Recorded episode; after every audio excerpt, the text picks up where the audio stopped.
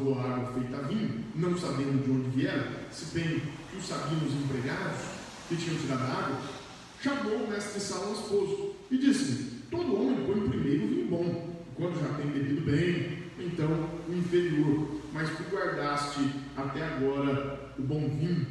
Jesus principiou assim os seus sinais em Caná da Galileia e manifestou a sua glória e os seus discípulos creram nele. Você pode dizer glória a Deus por essa palavra? Mas Jesus, obrigado por estarmos aqui. É muito bom te louvar, é muito bom te adorar, é muito bom sentir a comunhão do Teu Espírito Santo e a comunhão com os nossos irmãos. Obrigado porque neste tempo de angústia, de tristeza, de pestes, de enfermidade, de calamidades, o Senhor nos trouxe aqui na, na tua casa para sentirmos a tua presença, a alegria do teu Espírito Santo, a comunhão uns com os outros, o bálsamo suavizador da tua presença, da tua palavra. Muito obrigado por tudo, Pai. Nos fala, nos revela, comunica a verdade do teu Evangelho e faz-nos, Pai, atingir a estatura de varões e de varoas perfeitas para a glória do teu nome, em nome de Jesus. E aquele que crê no poder da oração, diga amém. Amados, esse texto é um texto muito conhecido. Tenho certeza que os irmãos já leram, conhecem. E é interessante que esse primeiro milagre só é narrado por João. Os outros evangelistas não narraram o primeiro milagre. Marcos não narra, Lucas não narra, Mateus não narra, apenas João. Mas não é por acaso. Porque o evangelista João, ele escreveu um evangelho muito diferente dos outros. Outros evangelhos é ter uma fidelidade histórica e apresentar Jesus ao mundo como o Messias, o Filho de Deus, mas principalmente dando enfoque aos milagres de Jesus, as curas. João escreveu diferente. João tinha o objetivo de provar, e ele conseguiu, com muita graça, que Jesus era o Filho de Deus. O Evangelho de João é todo voltado para deixar clara a divindade de Cristo. Que ele não era apenas um homem, ele era e é Deus. O, o começo do Evangelho de João já deixa isso bem claro. Na verdade, os evangelistas, se você for ler Mateus, ler Marcos, ler Lucas, a revelação de Jesus como Messias, ela acontece no finalzinho dos evangelhos, já viu? Jesus começa a fazer os milagres, aí os discípulos dizem, traz o Cristo, filho de Deus, e Jesus fala, não conta para ninguém. Não é assim? Jesus é ninguém, eles querem levar Jesus para ser rei, Jesus rejeita. Aí no finalzinho dos evangelhos de Marcos, de Mateus e de Lucas, quando Jesus é apertado pelas autoridades e até pelo povo, aí ele fala, não, é, você é o Cristo, ele até fala para o pessoal do cinema, vocês estão dizendo que eu sou. Eu sou mesmo. Ele fala, mas há uma certa resistência.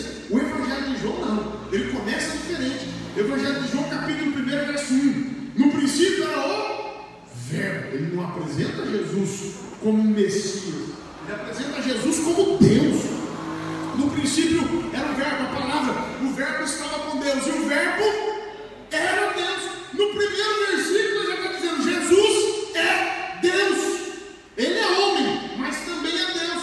É por isso que depois Paulo escreveu em Colossenses capítulo 2, verso 9: Porque nele habita corporalmente toda a plenitude da divindade. Jesus é homem, mas também é Deus. ser absolutamente especial. Não tem ninguém no universo igual a ele. E o fato é que ele diz, né, ele continua dizendo, no princípio era o verbo, o verbo estava com Deus, o verbo era Deus. Ele estava no princípio com Deus, todas as coisas foram feitas por ele, e sem ele nada do que foi feito se fez. Nele estava a vida. A vida era a luz dos homens, e os homens não compreenderam. Olha só que tristeza. Jesus foi incompreendido, foi rejeitado. Ele termina dizendo lá no finalzinho, verso 11, né? Ele veio para o que era seu, mas os seus não receberam, está se referindo aos judeus, a nação de Israel. Verso 12, mas a todos quantos receberam, deu-lhes o poder de serem feitos filhos de Deus. Mas o fato é que logo no começo, ele já apresenta Jesus como Deus. E o primeiro milagre de Jesus, ele faz questão de narrar. Aquele primeiro milagre, aquele, aquele primeiro momento, ele faz questão de narrar. E não foi qualquer milagre. Foi um milagre que ninguém tinha conseguido realizar. Jesus fez um milagre extraordinário. Jesus transformou. Ele depois multiplicou, mas aqui foi mais profundo. Aqui ele transformou água em vinho. Nenhum homem sabe fazer isso. Nenhum homem consegue fazer isso. Esse milagre de Jesus nunca foi e nunca será reproduzido. O homem não tem essa capacidade. Água é uma coisa, dois átomos de hidrogênio e um átomo de oxigênio. É o famoso H2O. Eu sou chegado com um suco de H2O gelado. Se tiver com um pouquinho de gás, então eu gosto mais. Eu abro com gás. Mas é, é coisa boa. Mas o vinho não. O vinho tem todo um processo de produção muito elaborado. Primeiro você tem que arar a terra, depois você tem que colocar a semente, depois você tem que é, a, a, é, regar, tem que cuidar, tem que crescer a parreira, tem que nascer a uva, você tem que colher a uva, depois de colher a uva, você tem que beneficiar a uva. Naquela época se esmagava a uva com os pés, depois colocava lá no, no, nos tonéis de madeira e a, a, a uva tinha que fermentar, e aí vinha o álcool, né? E aí ficava, criava-se o vinho. É um processo demorado não é simples. E Jesus, com uma simples palavra, ele transforma a água vinho. Foi um milagre extraordinário. Mas eu gostaria de meditar um pouquinho os acontecimentos aqui. É engraçado que aqui começa, e ao terceiro dia, terceiro dia de quê? Terceiro dia da chamada de Filipe, da chamada de Natanael, aquele mesmo que tinha desmerecido Jesus. Quando Filipe falou assim: Natanael, Vem ver a chama, vem ver aquele que, de quem disse, disse Moisés, quem escreveu Moisés, de quem disseram os profetas, Jesus de Nazaré. Oxe, poderia vir alguma coisa boa de Nazaré, desmerece Jesus. Fala, Nazaré, Nazaré era uma vilazinha, significava nada. Quem conhece um lugar bem na roça aí? Ninguém vai dizer, né? A Marta que nasceu em Curuptuba. Brincadeira da né? Os bairros mais afastados daquele piso, o que? Rodeio, né? Pinhão do Borba, o que mais? Cruz Pequena, e aí vai, né? E aí, aqueles bairros simples, e Jesus era de Nazaré, que era um bairro simples, e Natanael foi mal criado. Poderia vir alguma coisa boa de Nazaré? Aí Filipe falou: vem ver, está desconfiando? Vem ver. Aí você conhece a história. Jesus revela o que ninguém sabia. Ele fala: Tu és o Cristo, o Filho de Deus. Aí ele falou: Rapaz, porque eu te disse que vi debaixo da figueira, você creu. Coisas muito maiores do que estas verás. Olha o que Jesus tinha dito três dias atrás. Coisas muito maiores do que estas verás. E aí a Bíblia diz: Ao terceiro dia desse acontecimento, e aqui vamos esclarecer alguma coisa, que eu já vi muita heresia na internet, baseado nessa expressão ao terceiro dia. Vamos entender, nós somos brasileiros, quem é brasileiro aí? Você não vai entender essa expressão, porque só o judeu, o romano e o grego entendiam. O romano e o grego e o judeu contavam um tempo diferente da gente. Por exemplo, o romano, quando ele falava ao terceiro dia, ou daqui a três dias, ele incluía o dia que estava em curso. Então, quando fala bem assim, ao terceiro dia, se foi uma segunda, você conta. Segunda, terça, qual dia vai ser? Quarta. Se eu falar para você daqui a três dias, que dia você vem depois de hoje? Você vem quarta, não vem? O judeu vinha na terça. O judeu não estava diferente. O judeu não era igual a gente. Se eu falar para você, esse é o terceiro dia, equivale ao nosso depois de amanhã. Se eu falar para o judeu, ao terceiro dia, vem na terça, certo?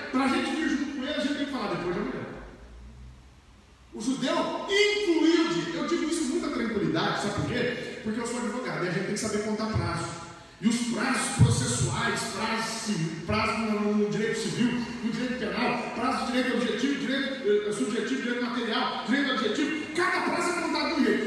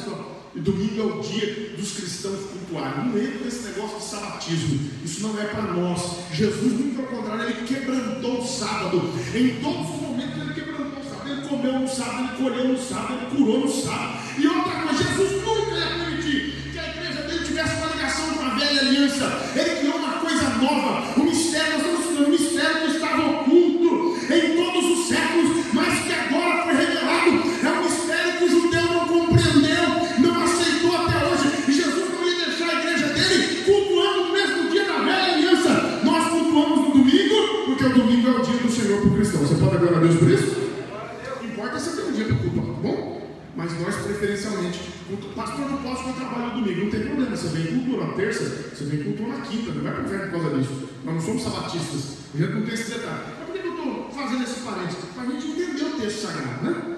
Então vamos entender? E até para a gente entender, alguém já especulou comigo, pastor, que dia que era esse casamento? Eu vou dizer para você quais os dias que os judeus se casavam. Tinha isso, pastor? Tinha. Se fosse virgem, casava na quarta. Como é que é, pastor? Se fosse viúva, casava na sexta. O judeu não tinha. Sábado o judeu não casava nunca. Nós casamos sábado, não é assim? Na nossa cultura, o judeu não casava sábado. Sábado é dia da adoração, é dia do Senhor. Não pode ter festa no sábado. O judeu ia para o templo, né? E nós também temos esse costume. Dificilmente, pelo menos nós, nós é, protestantes, não casamos no domingo, né? É muito difícil. A gente casa mais no sábado. Mas naquela época casava na quarta-feira, as virgens casavam na quarta e as viúvas casavam na sexta-feira. Por quê? Porque o Sinédrio tinha duas sessões. O Sinédrio funcionava no segundo dia da semana, segunda-feira, e funcionava no quinto dia da semana, quinta-feira. E por que, que as virgens então casavam na quarta? Porque naquela época era caso de dissolução do casamento se a mulher não fosse virgem. Então o marido casava na quarta-feira, ia para a lua de mel. O casamento não acabava num dia só, eu vou explicar isso. O casamento não acabava num dia só. O casamento durava sete dias em média em Israel. E o fato é que é muito diferente da gente, né? Por isso que eu digo, o camarada que interpretar as escrituras com a mente de brasileiro, né? Você tem que aprender que a escritura foi escrita por, por orientais. Quem isso aqui entendia. Aí o pessoal não vai ler, não vai entender, entende tudo errado, tudo trocado, né? Fica com o sinal trocado fazendo interpretação equivocada. E aí, por que, que na quinta, por que casava na quarta? Porque se o marido tivesse alguma desconfiança, da virgindade da moça. Na quinta-feira ele levava ela na sessão do cinema, já no lado do casamento. Não tinha mais casamento. É uma, é uma coisa muito preconceituosa, né? Porque vai saber se o homem era virgem também, né? Porque pela lei de Moisés os dois tinham que ser virgens, né? Você estão se casando, seria moço, solteiro, e ela também, os dois tinham que ser virgens, né? Mas como não tinha como constatar a virgindade do homem, a mulher pagava o pato, né? E o fato é que podia o casamento ser lá. A viúva casava na sexta por quê? Porque não precisava, viúva era viúva, né? pressupõe que não era mais virgem. Então não se preocupava com a data da, da, do, da, da reunião do cinema. E os casamentos duravam sete dias. Olha que interessante. Sete dias. É por isso que na Bíblia fala assim: é, tinha uma festa de casamento acontecendo e daqui a pouco entra o noivo. Porque o noivo não ficava sete dias. Ele ficava no primeiro dia, depois ia para o de mel. Ele voltava, ficava mais um pouquinho, depois ele ia embora, para curtir a noiva, né, irmão? Isso não era bom nem nada, né? O noivo não ficava o tempo inteiro, mas as festas duravam sete dias. Entendeu porque acabou o vinho? Tinha que ter muito vinho. Não era fácil sustentar a festa por sete dias. Eu já vi pessoas que gastaram mais de 100, eu conheço pessoas do meu, meu convívio que gastaram mais de 100 mil reais numa festa, né, cara? Nem foi tão boa assim. eu já vi gente que gastou 100 mil reais numa festa de casamento. Misericórdia. Eu não tenho fé. Eu gasto 100 mil com a noiva. Né? E as pessoas não vão casar de novo. Ela disse que quer casar tão apaixonada que ela falou, eu quero casar com você de novo. Eu falei, gata, não quero essa, não para confirmar, para ter certeza. Tá bom, vou, te... vou acalmar teu coração. vou acalmar teu coração. Vou ficar tranquilo. Uma brincadeira da parte, eu gasto com. Agora, gastar com festa, não vejo muita lógica. Mas a festa do judeu era muito cara. Porque eram sete dias, geralmente tinha lugar para as pessoas ficarem, e os convidados eram rotativos. Então o canal diz, ó, oh, o casamento vai começar na quarta, e até a terça-feira da outra. E, e era rotativo os, os, convidados. Quem podia ir na terça-feira aí, bom, né? O cara se organizava, ninguém faltava no casamento, olha que prova. ninguém faltava, não tinha desculpa. Porque se o cara não podia ir na quarta, ele ia na quinta, podia ir na quinta, ele ia na sexta, podia ir na sexta, no sábado, tinha gente que era cara de pau, ficava sete dias, né? Já dormia, os parentes já ficavam comendo, bebendo os sete dias que não saíam embora de jeito nenhum,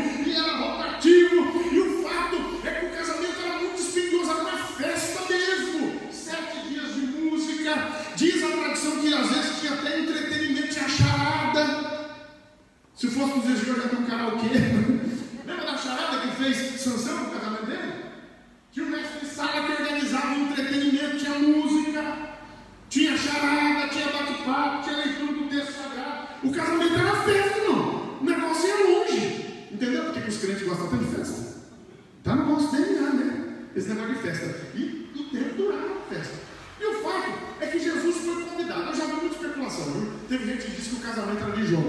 Tem teólogo que fala que o casamento era do próprio João. João, o apóstolo, estava casando.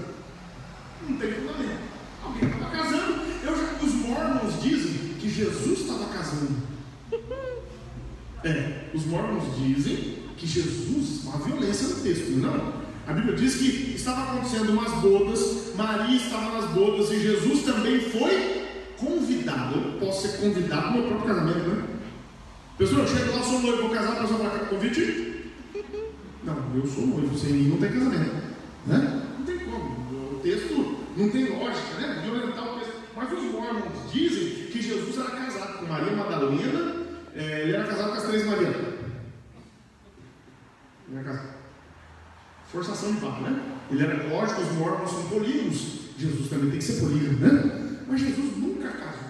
Essa é a verdade. E o fato é que, quando chegaram no casamento, a festa rolando, Jesus não chegou só. A Bíblia diz que foi Jesus. Vamos fazer conta? Maria, Jesus, e Jesus já tinha chamado cinco. Quem que Jesus tinha chamado até aquela altura? Felipe, Natanael, André, Pedro e Tiago. Então, Jesus chegou com mais sete. Entendeu que acabou o vinho? Foi chegando a galera.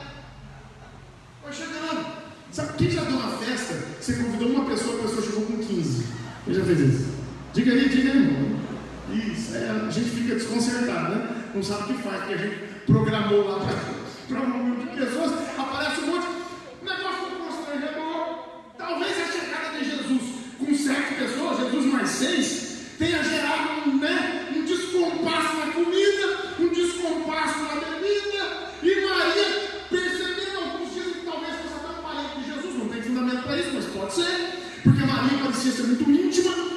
sabia das dificuldades do casamento. Eu pergunto: se faltar comida no casamento, você conta para quem você não conhece?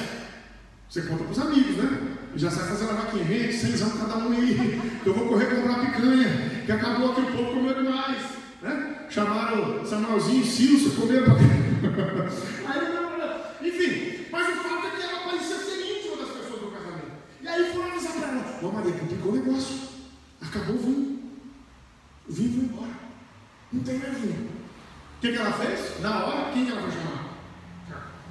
O filhinho querido, o filhinho da mamãe, Jesus de Nazaré. Jesus de Nazaré, com certeza, era o filho mais paparicado. Eu já vi gente dizendo assim: é, Maria foi chamar Jesus, mas Maria não esperava nada de Jesus. Maria nem sabia que Jesus e tinha aquela chamada para ser Messias. Por quê? Só se Maria fosse doente mental.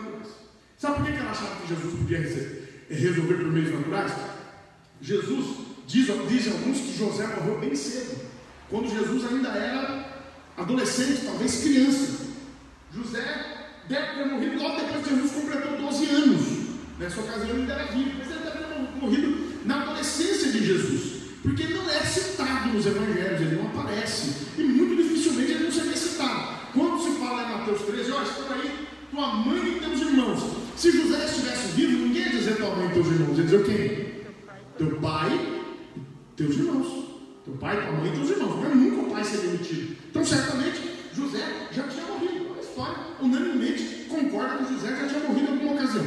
E o fato é que Jesus já era rico de família há muito tempo.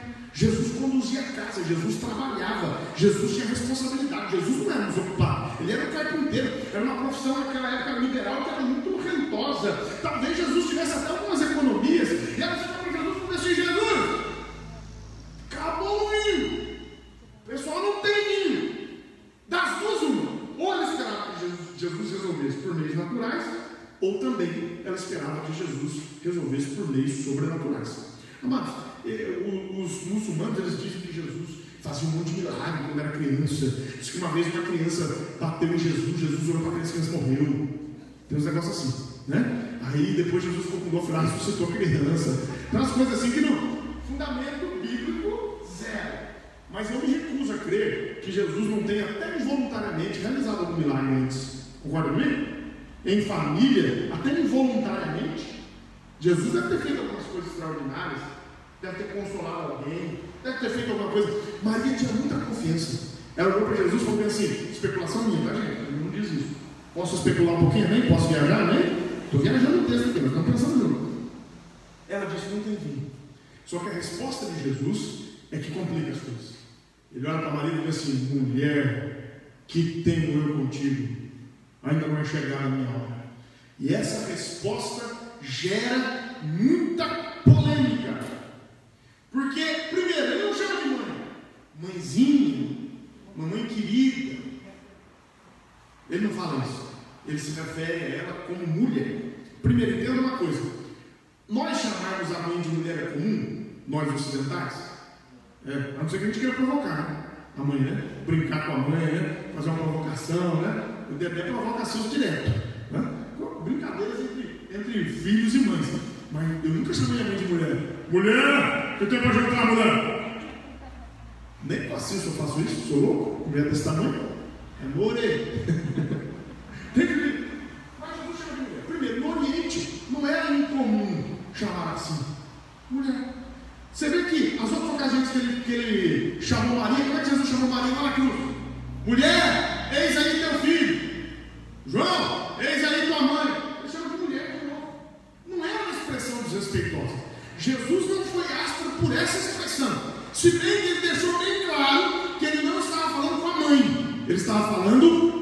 aquela que era apenas mais uma das suas criaturas. Isso derruba completamente a divindade, a suposta divindade de Maria. Ele põe Maria na sua posição, mulher. Ele diz: Que tenho eu contigo? Essa expressão, amados, pode ser até interpretada não como sendo ríspida, mas ela põe Maria definitivamente no lugar dela. Mulher, que tenho eu contigo? Ele está dizendo: Por que você me pressiona?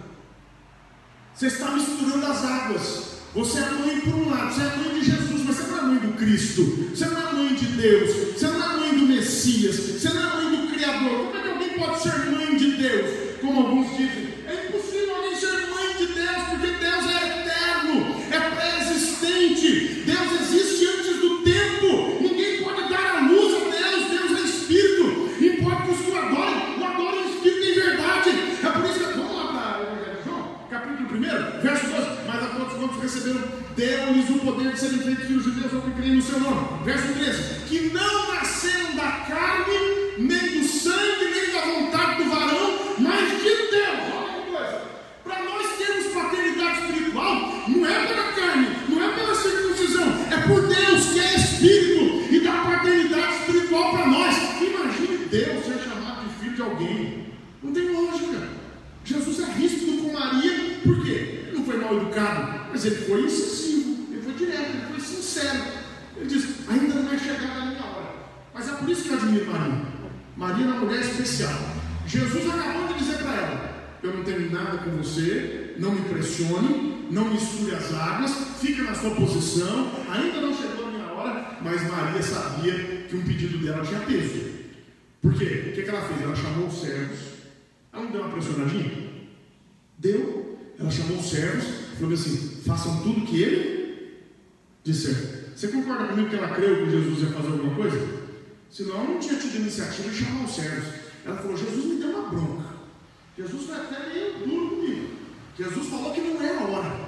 Mas eu acho que a hora não está longe. Então faz o seguinte, gente, presta atenção. Que ele mandar fazer, vocês. Na hora que ele mandar fazer, vocês fazem. Deus manda dizer uma coisa para você. Não desista do milagre que você pediu e Deus ainda não te deu. Glória a Deus. Grava, Suimanai, Deixova Rei. Por isso Maria era a mulher fantástica que ela foi. Ela, Jesus não disse que era destino, eu vou fazer,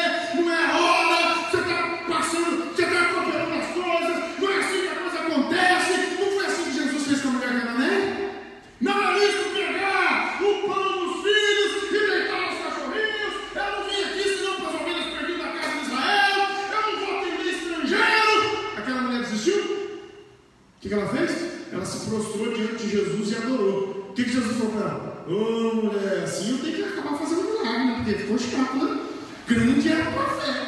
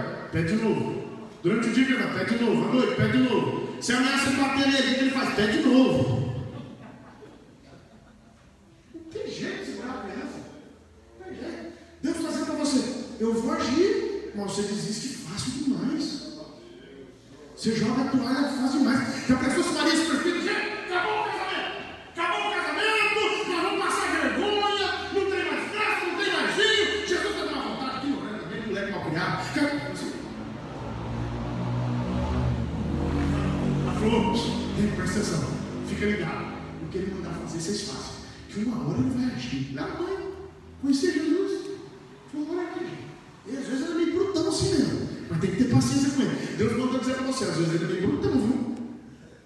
Às vezes, quem já recebeu um não, de Deus que até doeu? Quem já recebeu um não de Deus foi aquele não bravo, aquele não dolorido? Eu já recebi.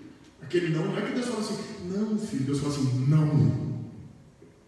Uma vontade. Deus está dizendo para você, esse não é definitivo. Se não, um teste. Esse não é para você se estimular. Aí sabe aquela vez? Eu estou terminando misericórdia. Aí sabe aquela vez? Ó, gente, fica ligeiro. Faz tudo que ele mandar. Jesus parou, pensou, olhou, tinha seis talhas lá. Isso aqui não demorou muito. Jesus não deve ter demorado muito tempo. Talvez ele ficou uma horinha né, fazendo suspense, talvez duas. A festa durava sete dias, né? Ele deixou chegar mais gente, falou para os meninos: ó, pega essas talhas. Por que, que tinha tanta água? Cada talha daquela cabia três metretas, de duas a três metretas. Uma metreta é 25 litros. Então cada talha daquela eu tinha 50 ou tinha 75 litros multiplicando por 6, ou tinha de 300 a 450 litros. Os historiadores falam mais de 400 litros de água. Por que, que tinha tanta água? A água servia para purificação.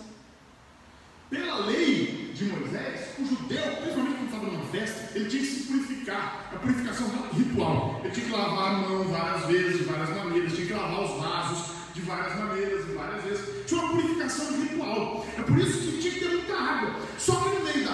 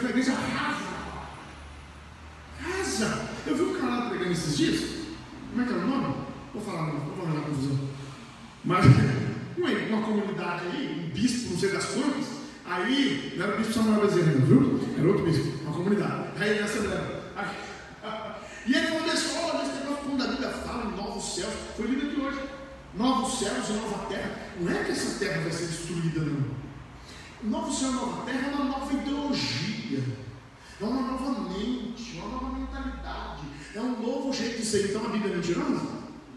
Pedro falou que os elementos em fogo se desfarão. Os cientistas também são mentirosos, porque os cientistas falam que esse universo nosso tem data de validade.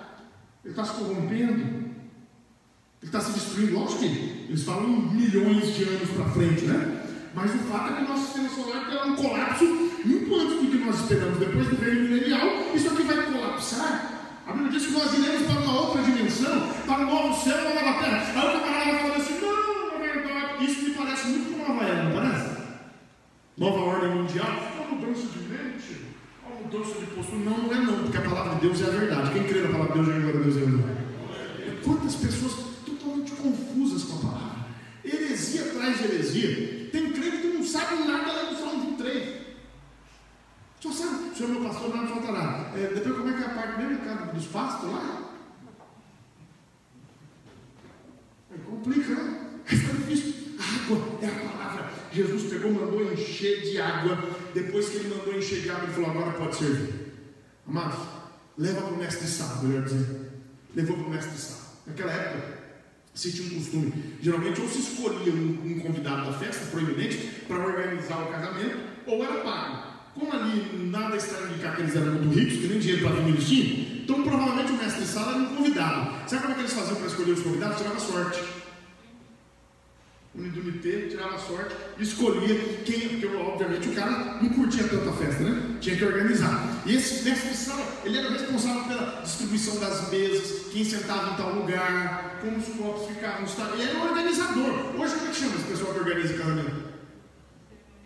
Cerimonialista, obrigado. Então ele era o centro, ele organizava tudo, né? Ele era, tinha que organizar o buffet, organizar todas as coisas, e aí foram levar para ele. Quando levaram para ele, ele foi provar, e ele tomou e falou: Hum, que bom, cara, esse é top. E ele falou assim: olha, ele chama o noivo.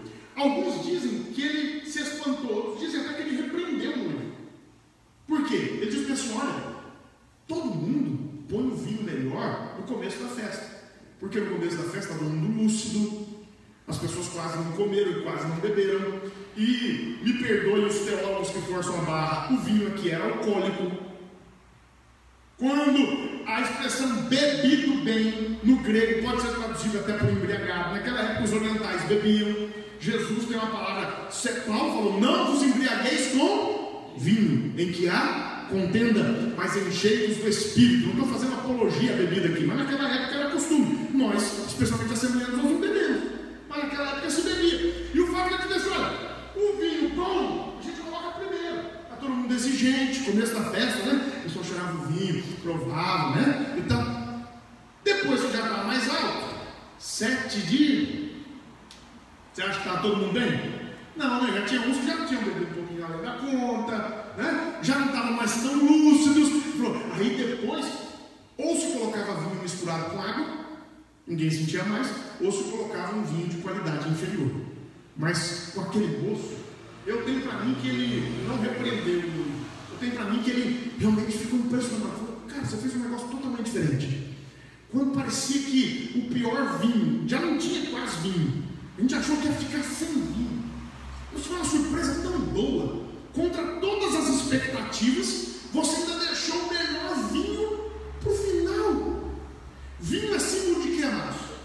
Alegria, comunhão, festa. É por isso que o sangue de Jesus é simbolizado pelo vinho, porque o sangue de Jesus para nós é comunhão, é alegria, é festa, é perdão de pecados, é reconciliação, é tirar o fardo da culpa dos nossos ombros por um fardo de alegria, de certeza de salvação, de vida eterna. E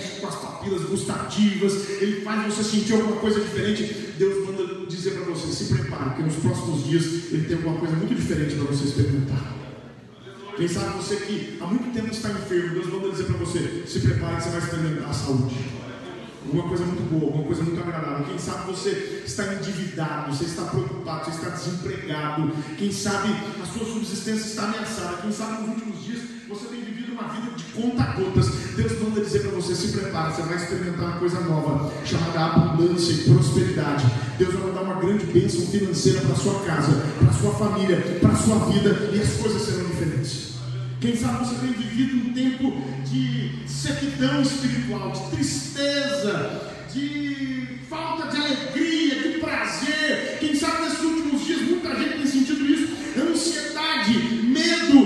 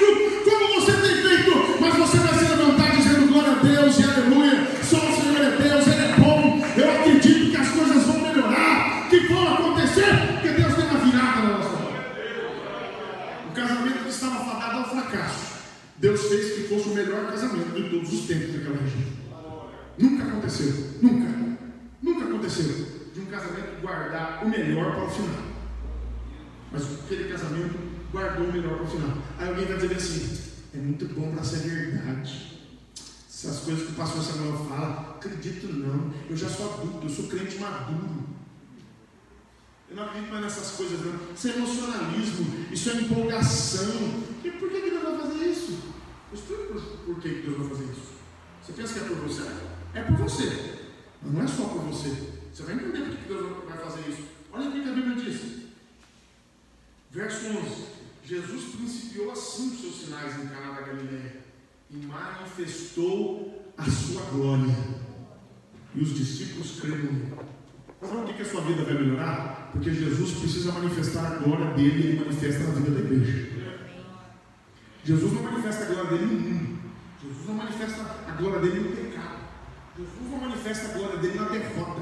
Jesus não manifesta a glória dele na impossibilidade. Jesus manifesta a glória dele na vitória dos seus filhos. É por isso que quando perguntar quem pecou é seus pais, para quem tenha nascido certo, Jesus disse que nem ele pecou, nem seus pais. Ele está assim, para que se manifestem nele as obras de Deus. Eu quero dizer para você, Deus vai glorificar o nome dele na sua vida. As pessoas que te criticam, as pessoas que acham que o seu tempo passou, as pessoas que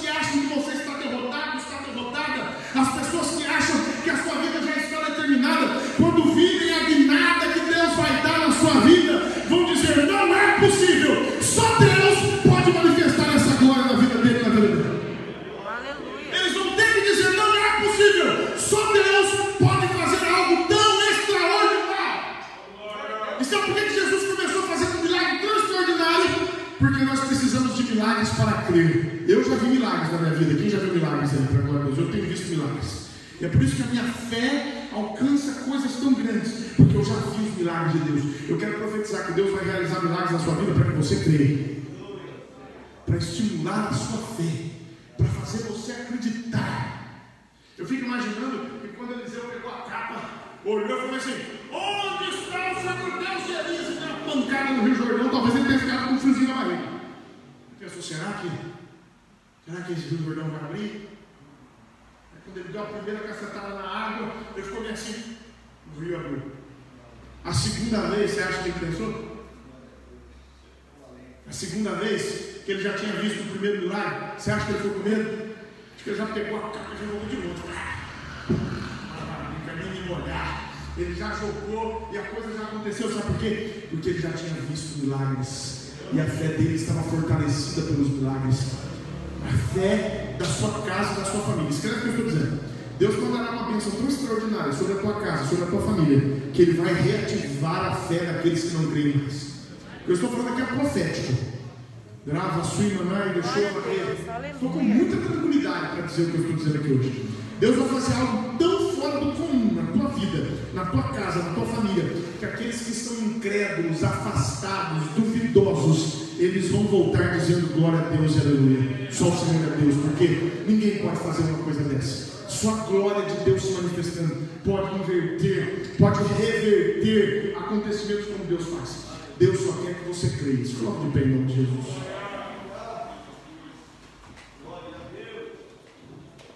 Estou com vontade de cantar, mas o horário foi embora. É, posso cantar? O pastor Ricardo já me autorizou, estava querendo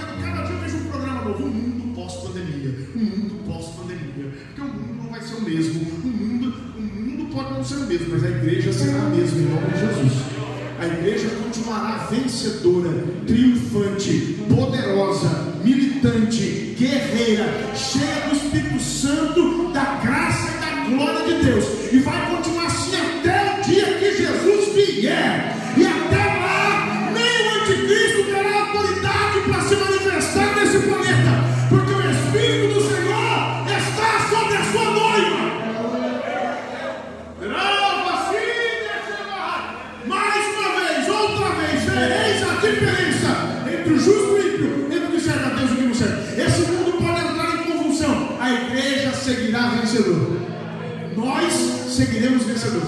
E eu vou mais além. A nossa vida pós-pandemia vai ser muito melhor.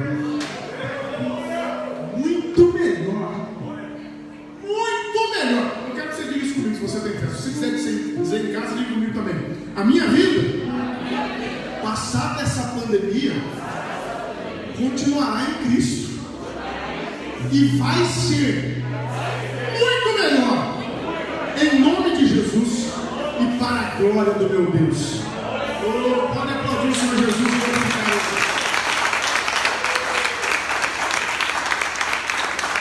Se Cristo perguntar, terminou oito e pouquinho, né? Tá bom? Ninguém tira foto hoje, oito e pouquinho, está no horário. Que o grande amor de Deus, a graça de Jesus Cristo, seu Filho amado, e as doces consolações do Espírito Santo. Sejam sobre todos aqueles que aguardam ansiosamente a vinda do Senhor Jesus. E todos quantos estão felizes vão para o céu. Digo amém.